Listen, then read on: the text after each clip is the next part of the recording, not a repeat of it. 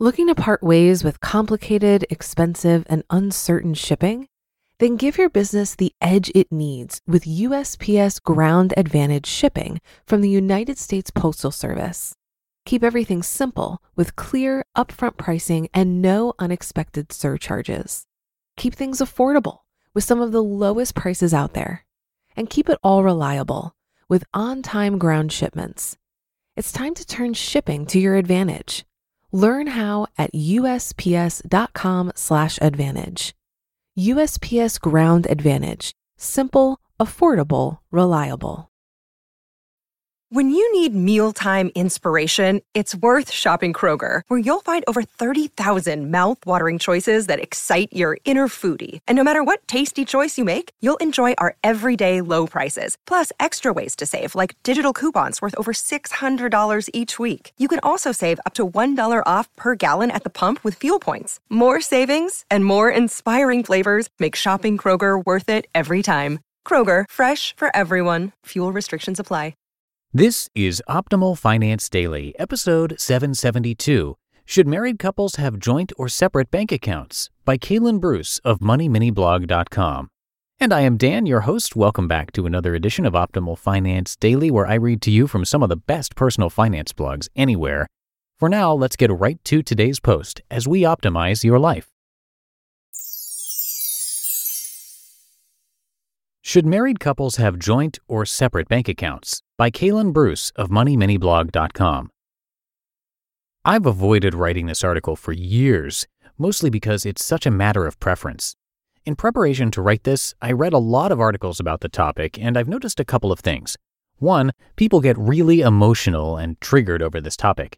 And two, people generally think the way they do it is the best way for everyone. Guilty. I recognize the fact that it's going to be different for everyone, but I do have some things to say on this topic. Remember that this is just my opinion, even if it sounds like I'm being overly forward. So, what are the options? Here are the primary three options I've seen. 1. Fully joint account. You both have access to everything. You spend out of the same account and contribute to the same account. 2. Fully separate accounts. You each have your own accounts to contribute to and spend from, and you don't ever see or touch the other person's money. The bills are split 50 50 or according to your income levels. Think of how you would pay for things with a roommate. And three, joint and separate accounts. You have one primary account for the bills and large purchases, and you each have an individual account for personal spending. Let's discuss the benefits and drawbacks of each. 1. Fully joint account. Full disclosure this is how my wife and I roll. We believe marriage is for life, divorce is not an option, and everything we own belongs to both of us. Since that's our stance, it makes sense that our finances are 100% combined. While my wife brings more financial value to the family, I'm the only one who has an income. That means the only other option for us would be to have joint and separate accounts because she relies on my income to pay the bills. If we were to go with that option, I would have to give her an allowance to spend every paycheck, and that seems ridiculous to me, seeing as how she is an adult, much more so than I am. If you're worried about the possibility of a divorce, I understand about being hesitant about the fully joint option, but I feel like you should be reading a marriage article if you're that concerned with what happens if we get a divorce. If you're afraid to combine your finances completely, you may want to consider why you got married in the first place. I mean that literally. I'm not saying you shouldn't be married, but seriously consider the foundation of your marriage to see if there are some things you need to work on outside of the financial realm. Marriage is all about trust, and money is a great way to test that trust. 2. Fully separate accounts. Now we're talking about split finances. You live like roommates, and I don't mean that in a negative way, it's an accurate analogy. This option only works when both people produce an income since you're each paying your portion of the bills. I've seen this happen often when one person makes a lot more than the other and they don't feel like combining finances is fair. Now that seems pretty childish to me, but you be the judge. Marriage isn't a competition. I also think marriage is a great accountability tool if you have a habit that needs monitoring, such as gambling or drinking too much. It's easy to hide things like this with separate finances. If you're spending your money irresponsibly, no one has to know when the finances are separate. If that's you, consider getting the accountability of combined finances. 3. Joint and separate accounts. One of the most common options. If you want to pay your major bills out of one account and then have the privacy of your personal spending, consider having joint and separate accounts.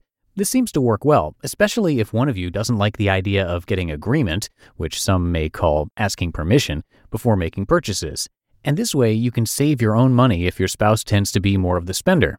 If you want to spend your own money, free of any judgment, then by all means get separate accounts for monthly spending, but this is assuming you're budgeting a certain amount for each of you to spend. Financial goals in marriage. The most important thing is that you're on the same page financially. If you want separate accounts, fully or partially, you still need to create financial goals together. I'm of the belief that your money will go farther and you can do more with combined finances, but that's up to you and your spouse. If your finances are completely separated, you should still come together to figure out short term and long term goals. You're married, therefore you're a team. It doesn't make sense to me to have two different emergency funds and separate retirement accounts. If one of you has an emergency, it's the responsibility of both of you to handle it. Likewise, wouldn't it be terrible to get to retirement and find out that only one of you is financially secure enough to retire? I couldn't imagine not being on the same page with retirement. Get on the same page and the rest will follow. But doing finances completely separately with no communication is a recipe for disaster. What makes the most sense for you? It's your decision, hopefully made with the agreement of your spouse. For us, it's easier to combine, and we've never thought of doing it differently. If you have insecurities or bad memories from a past marriage that cause you to separate your finances, consider the real reasons you're doing it. This may be a good lesson in trust for you to combine finances. Finally, don't forget that at the end of the day, it's just money. Your marriage is more important than money.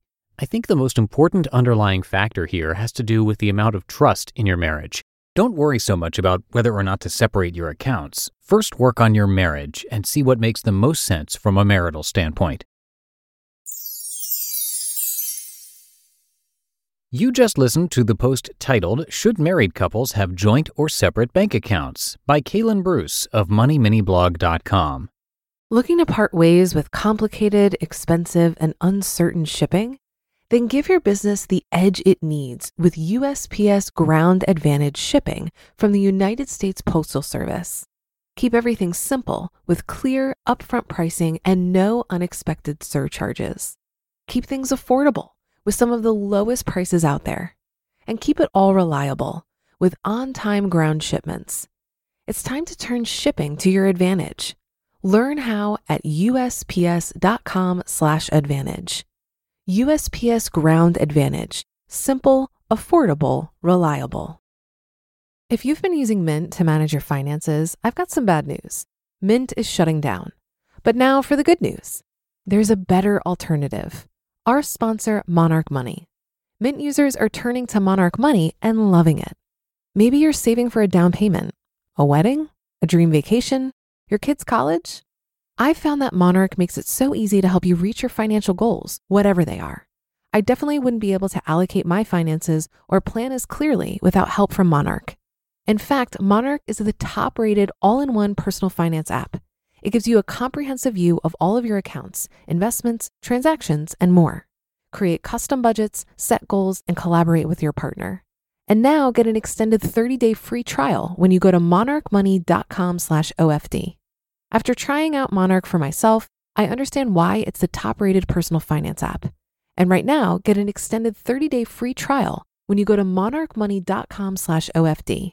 That's M O N A R C H M-O-N-E-Y dot com slash OFD for your extended 30-day free trial. And that's going to do it for today. Thank you so much for being here and for being a subscriber to the show. And I'll be back tomorrow as usual, so I'll see you there where your optimal life awaits.